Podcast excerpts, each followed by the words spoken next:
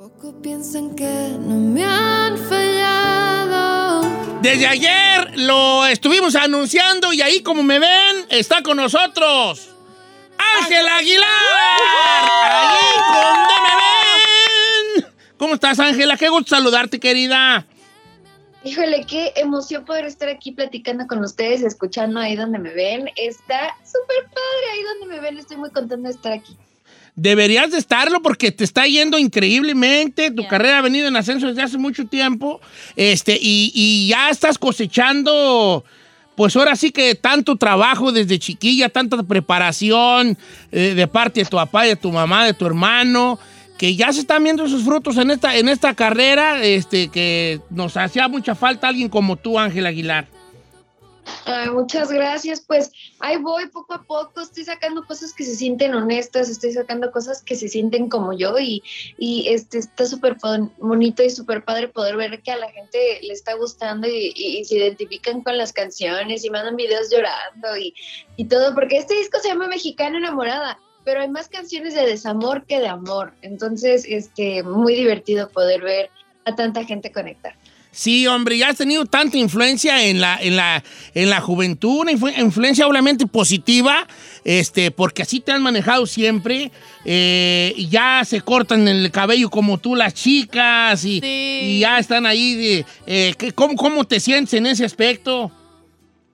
Fíjate que para mí es muy curioso poder llegar a un, a un jaripeo, a un concierto y de repente ver como muchas de mí, pero en diferentes edades por todos lados, ¿no? Se ponen los mismos vestidos que yo uso, se cortan el pelo. Y me han llegado varias mamás súper enojadas diciéndome que sus hijas entraron a la cocina, agarraron las, las tijeras de la cocina y se cortaron el concierto.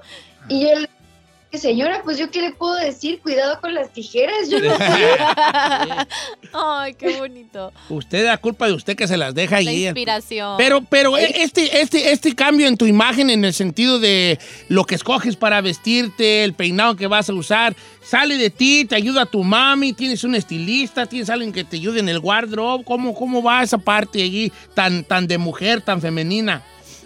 No, de verdad yo creo que es todo en casa, es mi mamá y, y soy yo. De repente nada más decimos, se nos antoja traer esto, pero con un corset y un Swarovski que no sé cuánto, y ahí ya lo, tenemos a gente que nos lo hace, pero las ideas todas nacen de mi mamá, todas las ideas todas nacen, nacen de mí, porque quiero que se sienta lo más genuino posible. Si una persona me dice, ponte esto, no me lo voy a querer poner, porque ya me dijeron que me lo pusiera. Entonces, Ah. yo tengo que todo para que, y mi mamá también para que nos sintamos cómoda, pero, pero este, todo yo creo que nada más en- es en honor a México y como que esas tradiciones, nada más como evolucionarlo un poquito. Vo- vo- Veo la portada de tu disco Mexicana Enamorada que ya está en todas las plataformas y ahí es donde viene esta que estamos escuchando, ahí donde me ven, la que ya habíamos escuchado de Dime cómo quieres con Cristian Nodal y o- otras que ya platicaremos también ahorita.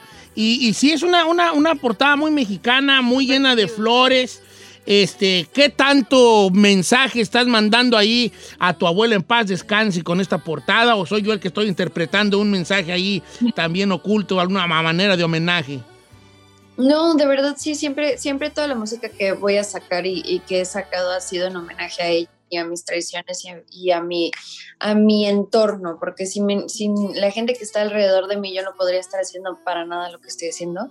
Entonces, el mensaje del disco, pues traigo el pelo largo porque mi abuela siempre soñaba con que yo traía el pelo largo en, en mi carrera y en mi vida, entonces ahí está el pelo largo y luego son puras flores silvestres alrededor de mí, tengo diferentes motivos como un caballito que fue por la primera vez que monté en Jaripeo Sin Fronteras ese año, este, también tengo como ojos porque siento que los ojos siempre cuentan la verdad y son, son, son como que, como dicen aquí, the windows to the soul, entonces, Windows to the Soul. Sí, sí, sí. the windows to the soul. entonces es, es como, para mí eso es súper importante y también hay un par de otras cosas secretitas por ahí que Sí, no Hay una muñequita, Ah, hay una mano. muñequita. Te voy a decir lo que yo vi, eh, este, Ángela. Lo que cuando yo vi la portada de tu disco dije, primero, para empezar, a lo mejor tú ya te lo dijeron en otro lugar y si no, pues claro, ojalá que te lo digan mucho y porque no quiero que, que pensar que yo soy el único. Dije, esa, po- esa pose de tu foto, de tu cara, es de una foto de tu abuela.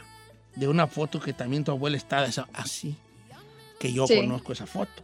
Entonces, como que según yo, las flores, la forma en que estás, lo del pelo ahí también, como que yo tenía un concepto de trae el pelo también así más largo de lo que lo estamos viendo. No sé, yo soy muy observador. Qué bonito, ¿verdad? señor, Muy observador, para que vea Ángela que somos observadores. Don Cheto, personas. yo quiero preguntarle si ella está consciente de la responsabilidad que tiene a los 18 años de lo que está significando en el mundo de la música. Justo yo platicaba eh, días antes de premios, que por cierto fue de, la, la- de las más ganadoras, la máxima nominada a la par de Jenny Rivera, que por cierto al rato le pregunto porque hoy justamente perdimos a Jenny hace nueve años. Pero ¿Estás, estás, ¿Estás consciente de la responsabilidad de lo que está significando en la música, Ángela? Eres la mexicana más sonada en redes sociales, en todas las plataformas, no solamente en México, sino en Estados Unidos. Entonces, eso para la música, que una mujer en un mundo de hombres haga algo como lo que estás haciendo tú, es una responsabilidad muy grande a los 18 años. Definitivamente, y no la tomo a la ligera. Eso es algo sumamente importante para mí poder estar abriendo el camino para más mujeres como yo, que nos gusta la música, que nos gusta esta industria. Yo tengo a gente que me guía, que me cuida, pero más que nada esto lo hago por, por esta nueva generación, para que vea a alguien y que sepa, y como lo dije en los premios, que sepa que de verdad sí se puede, que toma mujeres fuertes, pero al final del día sí se puede. Y como dices, es una industria dominada por hombres, que eso no es nada malo, nada más es porque las mujeres no nos hemos dado esa oportunidad, no, no, no porque no nos han no nos quiten esa oportunidad, es porque no nos la hemos dado. Y entonces, al ver personas como yo, personas como Ana, personas como, como diferentes personas que están ahorita en esta industria, pues la gente se empieza a inspirar y la gente empieza a hacer cosas. Entonces, no es por mí, pero sí es un movimiento que estoy siguiendo y es un movimiento que voy a continuar. lo que Hermoso. representa, pues, estar ahí. Y a todos nos da mucho gusto de, de verdad que seas la, la- la cara que nos, femenina que nos representa. Y hab- hablando de eso, pues te vamos a ir a ver en esta gira que ya empieza. Los boletos ya están a la venta. Ticketmaster. Este, y un abrazo a los amigos de Live, de Live Nation que están aquí también de alguna manera organizando esta gira que arranca en marzo. Lo que es marzo y abril vas a, no vas a tener tiempo de nada más que de cantar y nosotros de disfrutar de tu arte. Arranca el día 18 en Phoenix y de ahí usted puede visitar ya angelaguilaroficial.com para ver los demás este, eh, Fechas eh, y fechas y boletaje de esta, de esta gira mexicana enamorada que ya y también obviamente que el disco ya está en todas las plataformas para que le den una buena escuchada mi querida Ángela. Así es, muchas gracias, Don Cheto, de verdad, muy emocionada y muy ilusionada con esta gira de Mexicana Enamorada. Yo creo que es como la culminación de todo lo que he hecho en mi vida, desde Jaripeo Sin Fronteras hasta Primeros en Mexicana. Es este para mí un verdadero privilegio poder estar cantando en tantos lugares tan bonitos, más todo lo que vivimos en este año y medio. Para mí mi sueño es cantar y el que la gente me apoye y que la gente vaya a mis conciertos, pues me están ayudando a cumplir ese sueño, Don Cheto. Así que muchas, muchas gracias. Ay, hermosa. Espero verlo ahí. Espero Sí. vernos. Ahí, voy- no, ahí voy a estar yo allí. ahí- Imagínese usted, Giselle y yo bailando en realidad así los tres, así Sí. con nuestro Eh, pasito así tiktokero. realidad. Don Cheto no va a ir. No voy a ir, pero yo voy a estar acá con Pepe, así, aquí desde atrás. Mire, yo creo que ahí, de verdad, saludos. Ay, acá, Tú sabes, así yo checando ahí cosas, detalles técnicos, ¿no? Oye, Ángela, este, gracias por todo lo que representas en este momento. La verdad. Este, a tus padres una felicitación por la mujer que estuvieron haciendo y por quedarte también estas, estas alas ya cuando ellos consideraban que estaba lista para empezar esta nueva etapa en ti, ya como una, como una señorita. Un Nos- artista. Nos, da mucho gusto tenerte aquí en cabina. Los boletos que los compren ya están a la venta. En ticketmaster.com, Don Cheto, ya los pueden comprar. Oiga, antes de nada más de despedirnos, hoy, como lo comentaba hace rato en la pregunta, es un día muy importante, nueve años de la pérdida de la diva de la banda. ¿Qué significó para ti, Jenny Rivera, ahora en tu carrera y si también significa eh, una, una, un, un- o sea, un aliciente en tu carrera, Ángela?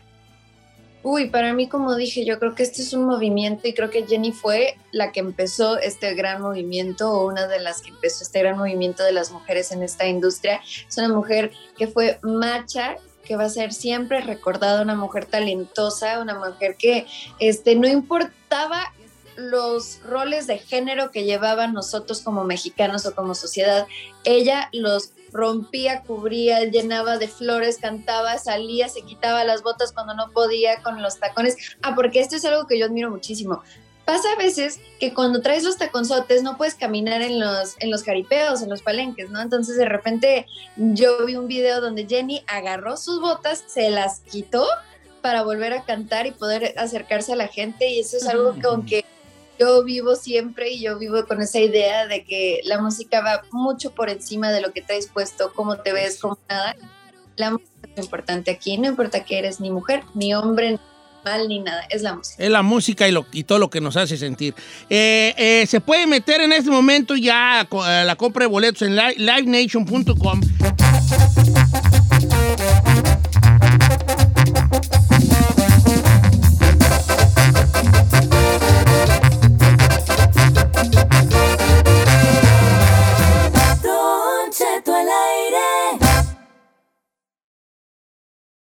Sabemos que te asusta, pero te gusta. Bienvenido al Jueves de Misterio con Don Jeto al aire. Historias perturbadoras. Se solicita discreción.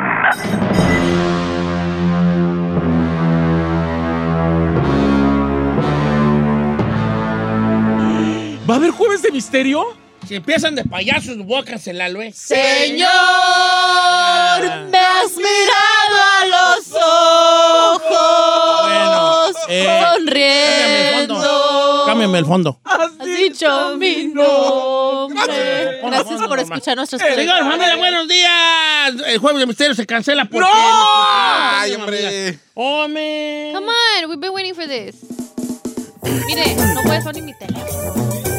Lo voy a escuchar. Es más, Todos yo ya a poner el sin teléfono. miedo me voy a quedar aquí sentado, mire, aplastado. Aquí. Señores, las luces, chapis.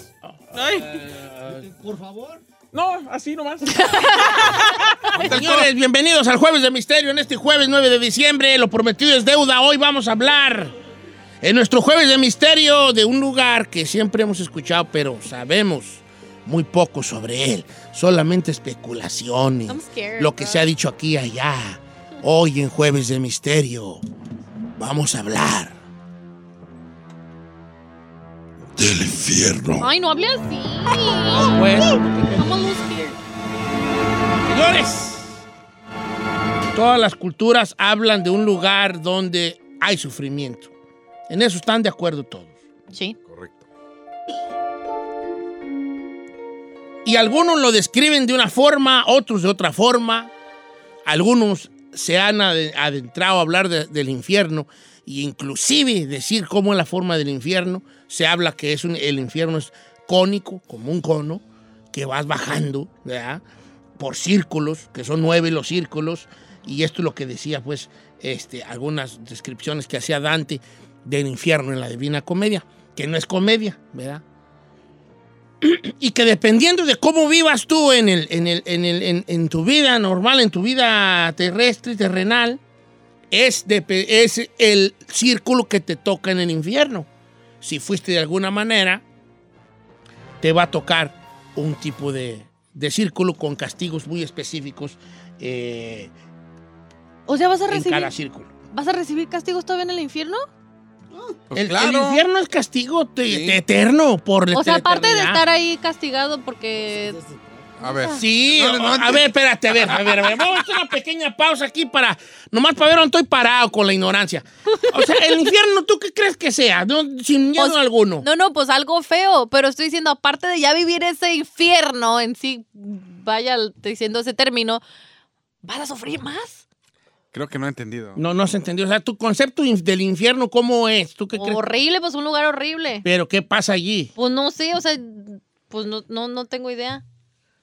Pero o sea, ¿tú obviamente crees que cosas si buenas tú no te fueras al infierno, ¿tú crees que tú vas a llegar y nomás va a estar bien feo y, ay, ¿qué fue hasta aquí? No hay cuadros y o qué, o no. No, no sé, pues no sé qué esperar. Vas a sufrir por todo un dark, un, que like hay muchos dark, conceptos dark del infierno. Hay mucho concepto del infierno, mucho concepto del infierno. Pero, por ejemplo, hablando del concepto del infierno, les voy a contar una historia yo hoy. De hecho, el Jueves de Misterio se trata de una historia, de un caso real de un hombre que después de salir de coma, él jura o juraba Ajá. haber vivido, estado en el infierno. Es una historia increíble, con, una, con, un, con un twist al final digno de una película de Hollywood. Si es que no la han hecho ya, porque desconozco si la han hecho o no. El infierno es este lugar de, primero, ¿de dónde viene la palabra infierno? Infierno viene que quiere decir debajo. Infernus, debajo, debajo.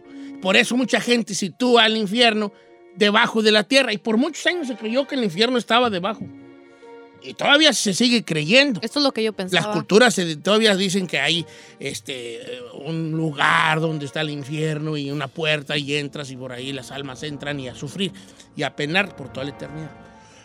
Pero si nos, vamos, si nos basamos, nomás por basarnos en alguna cosa, en la Divina Comedia de Dante Alighieri, él decía que el, el infierno es cónico, haz de cuenta como un, con, un cono de esos para la nieve Ujú. que empieza un círculo grande y se va haciendo más chiquito Pequeño. hasta abajo, ¿no? Y, y según los, los nueve círculos del infierno, según Dante, esto es, esto es muy importante para, para hacer el preámbulo de la historia que os voy a contar. Ok. El primero es el limbo, donde van los que no se, no se bautizaron, que no creían muy bien en, en- en el concepto del cielo y el infierno, ¿verdad? Los, los, los que estaban entre sí, entre no, los ateos que se mueren y después te mueres como ateo y que crees que sí existía el cielo y el infierno chiquitito y como tú estuviste allí, te vamos a dejar en el limbo que es como una sala donde te dicen aquí te vas a quedar a ver si al rato se nos ocurre y depende de cómo te portes Llevarte. que te vayas para el cielo o a ver qué círculo te toca, mijo, ¿verdad? Entonces ahí está. Los que no creen en Dios, los que no se bautizaron, los que no y cosas así. Este, según esto, la doctrina cristiana nos ha enseñado que para salir del limbo y acceder al paraíso, Ujú. ¿verdad? Este. Te tiene alguien que hacer, pues ahora sí que el paro de decir, hey, este sí ya se lo ganó, ¿no? Arrepentimientos y cosas por el estilo. El segundo círculo pertenece, y aquí es donde empiezan ya las torturas, a los que fueron en su vida muy lujuriosos.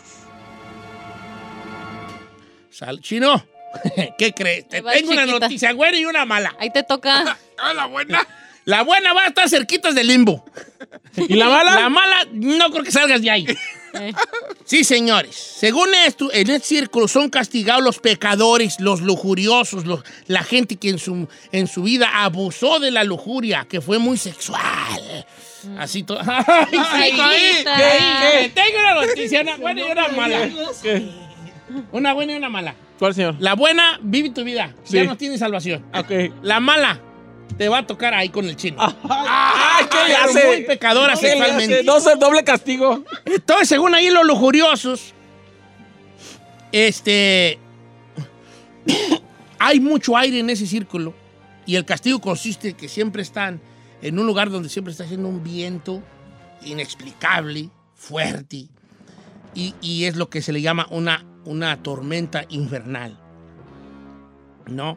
Entonces siempre están ahí, en un, en un viento constante que no, que no pueden moverse, que todo, que imagínate un viento por los, toda tu vida viviendo el penar de estar en un viento donde levanta las piedras, donde levanta todo, donde no puedes ver nada, ni siquiera abrir tus ojos, solo tienes que estar cubriendo y no hay ni un lugar donde te puedas cubrir del viento.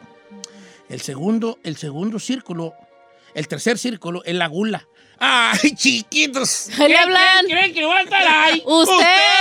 Señores, a los que fuimos muy tragones y abusamos de la gula, o sea, todos los gordos que nos portamos mal, vamos a estar en el tercer círculo y vamos a estar ahí hundidos en el fango, bajo una lluvia que nunca termina, granizo, nieve, y estaré ahí cerca de nosotros cuando Él quiera llegar a darnos una mordida. Cerberus, el perro guardián del infierno Ay, no. que podemos estar nosotros hundidos en el fango y él llegar y nos va a arrancar la cabeza de una mordida. Ay, no. Y después nos va a volver a salir la cabeza y así vamos a estar por los siglos. Sufre y sufre. Sí, señores. Después el círculo de la avaricia. Todo esto es un preámbulo para la historia que les voy a contar. Allí los, los que sí, el, el cuarto círculo, los que fueron muy codos en la vida, van acá y al cuarto círculo. Ahí están los avaros. Esa gente prestamista que se aprovechaba de las otras personas. Sí, señores. Ahí los van a pesar según los bienes que acumularon a costas de su avaricia. Y dependiendo lo avaro que fueron, van a andar cargando siempre el mismo peso en sus hombros. No un peso, en- dicen que en oro, cargarás por los siglos de los Lo siglos. inventé. En- eh, O sea, lo que era su mero mole, eso los vas a hacer, los va a hacer sufrir. vas a cargar el más gacho peso, fuiste- el más gacho fuiste, más peso te va a tocar y lo vas a cargar siempre encima de ti toda la vida. That's crazy. Después, en el quinto círculo, la ira y la pereza. Saludos a la Ferrari, porque es huevona y enojona. ¿verdad? Ahí va a estar ella, señores. Y ahí los van a castigar a ellos, los perezosos, los, los enojones, sumergidos también en un pantano, y que, que significaría el fango de su propia rabia a los enojones, donde serán golpeados eternamente. Chapis también te toca. El sexto circo, los herejes, sí, señores. Was that- Eh, los herejes. Los herejes, los que creyeron en la brujería, los que estaban Ay, ahí en la no. brujería y haciendo estas cosas, cada vez se pone más feo. Sí, señores. Y ahí serán castigados los herejes en llamas. siempre Isaías, llamas. monividente. Cállate, este. Pues vamos a estar todos los del show, miren, lo hacemos allá. No, yo soy la única que me he salvado. ¡Ay, chiquita! Tienes bien amarrado ahí. Serán castigados en llamas, señores. El séptimo círculo, los que fueron muy violentos en la vida, ahí serán castigados, señores. Y eh, este, eh, no recuerdo cómo los van a castigar ahí. Ellos son los violentos. eh, eh, ahí también van a ser castigados de alguna manera que no recuerdo muy bien. Después ya los que fueron fraudulentos también serán Sí, no, castigados. ahí te Sí, no, te hablan. Ay, chino, vale, tú, lo bueno de ti que vas a andar moviéndote mucho. por aquí, por acá. ya me toca ir. Ay, saben de que ya, miran, un mes aquí, un mes acá. Un mes el acá, siguiente ¿no? aro.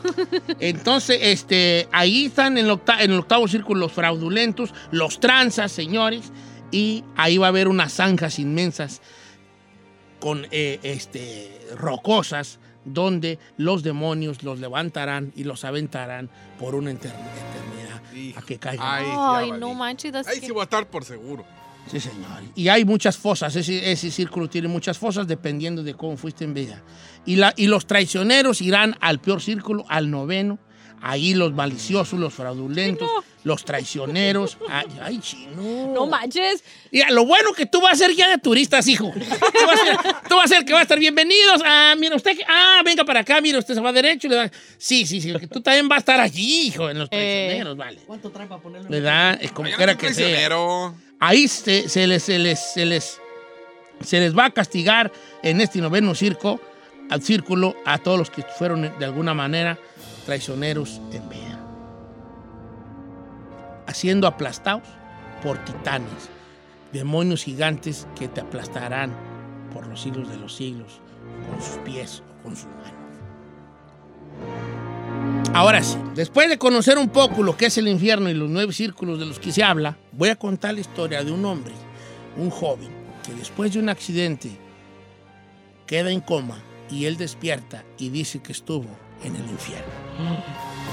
Esta historia, que es una historia real y documentada, y si quiere usted después de que escuche, me escuche a mí platicarla, la puede usted buscar por su lado para que vea que aquí no se le está echando mentiras de ninguna manera. Tenemos el concepto y siempre hemos escuchado hablar de gente que dice, ay, estuvo en coma y despertó y vio la luz y que el túnel y que vio a sus abuelitos y la, la, la, y que estaba bien bonito el camino y que muchos árboles frutales, y, como portada de la atalaya, señores. Que así Como según... portada de como de la atalaya. Según ellos se van, están en coma y luego despiertan y su abuelito paraíso. les toca el hombro y dice, no es tiempo de que estés aquí. Y ay, despiertan y ay, bien gustosos porque vieron el paraíso. Como No, Coco. No, no, no, no, no, no, ¿Como no, Coco? no, no, no. ¡Ay! Hoy vamos a hablar de alguien que vio el infierno. I am scared. You should be scared. ¿Querés hagi? ¿Querés hagi? No, Hagimi. Porque cuando les cuente la historia que les voy a relatar en un momento más, si es para que nos dé miedo. Ponme una cancioncita y regreso. Abráceme, ándele. Ay, a mí. Sáquense.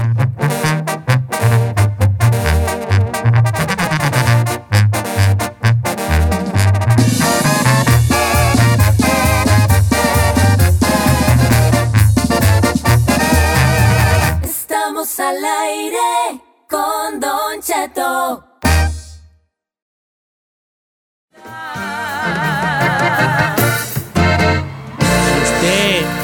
Cantó esta canción y la disfrutó, va a estar en alguno de los círculos del infierno. Ay, no, ¿por qué?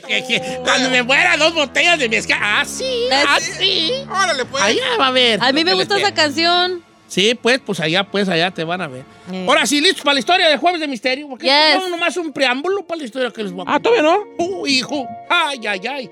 Ahorita sí vas a soñar feo, bofón. No, no, no. Vas a ver. Ya me voy. Bienvenidos al Jueves de Misterio. Una vez más les doy la bienvenida. Bien daban lata que hiciera Jueves de Misterio. Ahora aguántense. ¿Lo puedo ir a ya sentarme y abrazarlo? Siéntate aquí. Pues. ven, siéntate aquí. Porque sí te vas a asustar, hija. La neta, la neta, sí te vas a asustar. ¿A poco sí? Sí. Yo también puedo ir allá. Vente para acá, porque sí te vas a asustar.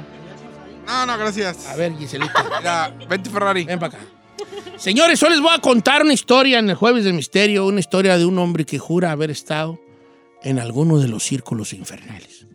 Es la historia de Clifford Hoyt en nuestro Jueves de Misterio.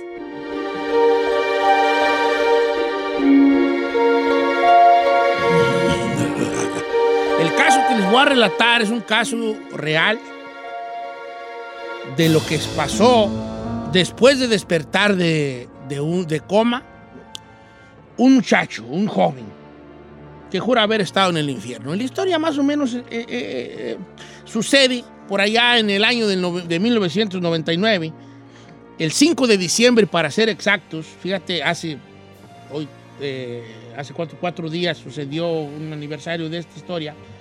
En- esto sucedió en, en el estado de Maryland y en una carretera. Una mañana, el joven Clifford, Clifford Hoy, 31 años de edad, salió, iba manejando en un lugar y sucedió algo que le cambió totalmente la vida.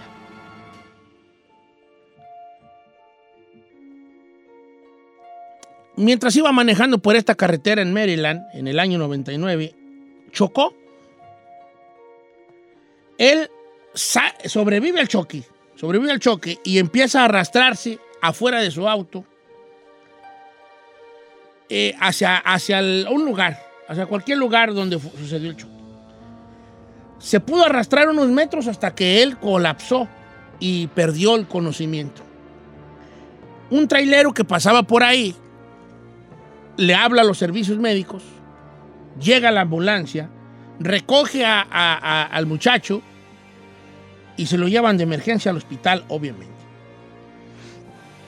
Con varias fracturas, con daños internos por el choque que acababa de, sufrir este muchacho de 31 años. Llega al hospital, le hacen unos, arreglos, pero él queda en coma, unos, unas semanas en coma. Un día, después de mucho tiempo de estar en coma, de, de días de estar en coma, despierta gritando el joven. Unos gritos que según las enfermeras que lo estaban atendiendo, eran gritos desesperados. Se empezaba a querer mover, siendo que estaba fracturado de algunas partes de su cuerpo, quería moverse y decía, me estoy quemando, me estoy quemando. Es muy difícil y muy raro los casos de personas que, que- salen de coma gritando. Empiezan a, a despertar poco a poco. Este- el caso de este muchacho fueron gritos desesperados, aterradores, diciendo que se estaba quemando y queriéndose, como él podía, quitar los tubos que tenía y salir corriendo y arrancándose la bata que tenía puesta. Cuando empiezan a atenderlo, le dan obviamente calmantes, ya le empieza a cobrar más sentido y le dice y empieza a relatar que él estuvo en el infierno. Le empieza a decir a las enfermeras, estuve en el infierno, me estaban torturando cuando desperté. Pues hay una enfermera, luego, luego fue chismosa y le dijo a las demás enfermeras, oye, fíjate que el paciente de tal sala dice que estuvo en el infierno, llegó el doctor y, y empezó a evaluarlo, hubo una evaluación médica, ¿verdad? Donde, donde hay, donde los médicos no creen mucho en esto, no todos creen en esto, y se le hizo una evaluación médica y mental de que probablemente eran secuelas del accidente que había tenido el muchacho. Pero cuando él relataba lo que vivía y las torturas a las que eran sometidas, sometido el muchacho, empezaron a asustarse los enfermeros. Y fue cuando dijeron, mira, vamos a dejarlo aquí, a base de puros calmantes y en cuanto pueda él ya moverse más, lo trasladamos a un, a un hospital psiquiátrico, a un lugar donde ya se le evalúe de eso. Pero esos días, mientras él era trasladado, porque lo trasladaron a un hospital psiquiátrico, pero ahorita voy paso a paso, cada vez eran gritos, cuando él, cuando Sedante se le bajaba, eran gritos de terror donde decía que lo estaban torturando, que eran manos que aparecían de la nada, que lo horcaban, que lo aventaban a las llamas, que le ponían cosas, piedras encendidas en su cuerpo. Empezó, empezaba a ponerse tan mal que a- aceleraron el traslado de este muchacho al, al- al- al- al hospital psiquiátrico. Le hicieron una evaluación y aparentemente logró estabilizarse unos días. Tan es así que lo mandaron a su casa. Lo mandaron a su casa. Obviamente ya con una atención psiquiátrica de un mes o algo así, lo mandaron a su casa al muchacho. Pero los vecinos empezaron a quejar. A, a las semanas del lugar donde él vivía, se empezaron a quejar los vecinos. ¿Por qué decían que él tocaba un piano a deshoras de la noche? Empezaba a tocar el piano. Es un dato muy curioso, porque según esto él ni era músico. Pero él se hizo de un piano y empezaba a tocar el piano, a como él le daba idea a tocar el piano. Y los vecinos empezaron a quejar, ¿no? Que porque tocaba el piano. Pues un día fue el rentero y le dice, oye, fíjate, Clifford, que los vecinos están quejando que tú tienes un piano y lo, y lo tocas. Y dice, sí, es que tengo que tocar el piano, porque es para no escuchar las voces que me dicen que por qué me salí. No, no, no, no.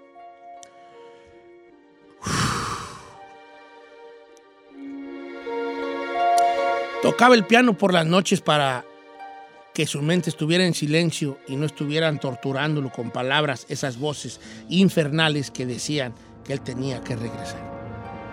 Obviamente, a base de medicamento lograba medio dormir y medio pasar sus días, pero la mayoría de la parte del tiempo era un calvario lo que vivía este muchacho.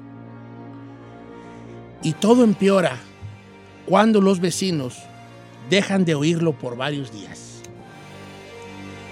Los vecinos decían, "Ah, este, algo está pasando en este cuarto. Le volvieron a hablar al, al de la renta. Llegó, tocó la puerta y a ver que nadie le abría, sacó la llave que él tenía, obviamente, de los departamentos. Y se va encontrando con una escena escalofriante en el cuarto del joven. Cuando él abre la puerta, me voy a corte comercial y regreso. Ay, no, Ah, no, no.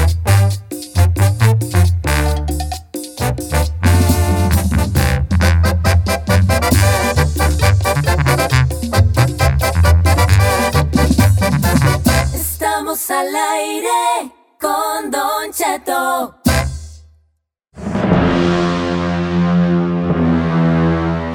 De regreso en el Jueves de Misterio. ¿Le está gustando la historia o ya la cancelamos? No, no, no, déjela.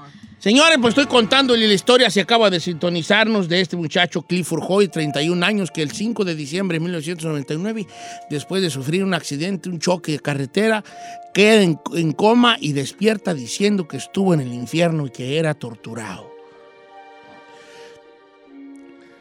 Les quedé donde el rentero va a su departamento y abre la, la puerta cuando él no le contesta, ¿verdad que sí? Sí. Cuando llega el, el rentero, después de que este muchacho no le contesta y que los vecinos empiezan a hacerse muy raro de que haya mucho silencio en un lugar donde regularmente sucedían muchas cosas, gritos y todo, cuando el rentero abre la puerta, se encuentra en la sala de la ca- del departamento el cuerpo desnudo totalmente del muchacho de Clifford, embarrado en su propio excremento de pies a cabeza Ay, no. y abrazado a una barra de hielo. A una barra de hielo. Había ido a comprar una barra de hielo en algún momento y estaba abrazado a una barra de hielo. Ahí donde él habla a la policía. Eh, la policía obviamente ya tiene más o menos un, de- a detalle de lo que él había, de los traumas de él, y lo llevan otra vez directamente al hospital psiquiátrico que había estado unos días allí, ¿se acuerdan? En el, estado, en el hospital psiquiátrico volvió a pasar exactamente lo mismo. Los gritos volvieron. gritos diciendo que él escuchaba voces que le decían que regresara, que todavía le faltaba ser torturado por toda la eternidad. Decía que miraba manos en el cuarto que salían de la nada, que lo trataban de jalar otra vez al infierno. Decía que había una voz que no lo dejaba en paz, que era la voz del demonio que le decía, acá perteneces, ya ven para acá. Constantemente él estaba con calor, siempre tenía calor, decía que se estaba quemando.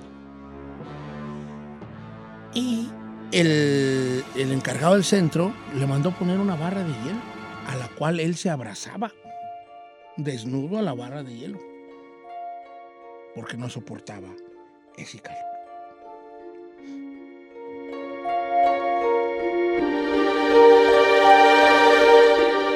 Siempre decía que golía cuando él estaba más o menos bien, porque fue empeorando con el paso de los días. No frenaban los, ruidos y esto, y siempre decía que golía mucho azufre, y a veces sus gritos ya de locura era, huele azufre, aquí huele como huele el infierno.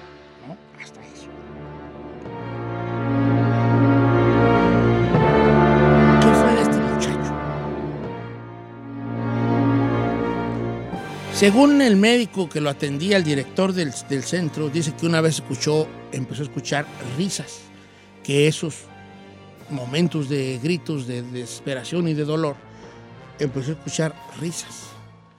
Y dice el, el director del centro que él hasta el día de hoy no está seguro si la risa que escuchó en el cuarto de Clifford era una risa de él.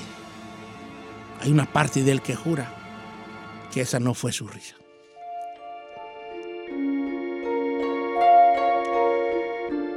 El muchacho falleció. ¿Cómo? Clifford falleció. Murió en el hospital psiquiátrico. Ay, no manches. Y lo más curioso de esta historia es lo que les voy a relatar a, continuación. Cuando se hizo esta, cuando la gente empezó a conocer este caso, porque es real, usted lo puede buscar, busque en YouTube, donde quiera, Clifford, como el perro rojo, Clifford. Clifford, este, el hombre que visitó el infierno, o ponga su apellido. Hoyt es como si, como, o la, como la palabra hoy más una T. Hoyt, Clifford, Hoyt.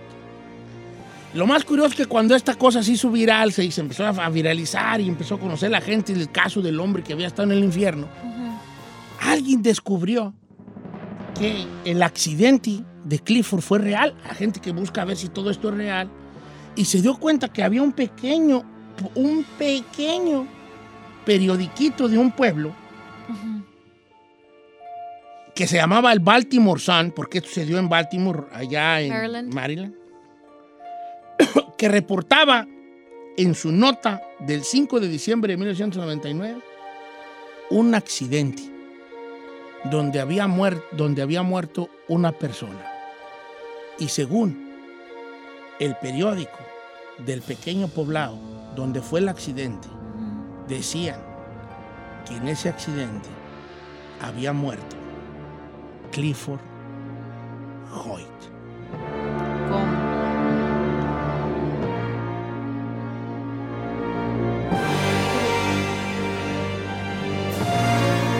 ¿Que no estaba vivo? Estaba muerto, pues eh, estuvo vivo, después estu- estuvo en coma y luego revivió, pero fue declarado muerto. Pues esto le da veracidad a la historia. Claro. Entonces estuvo en el A lo infierno. mejor Sí, güey. sí estuvo en el infierno.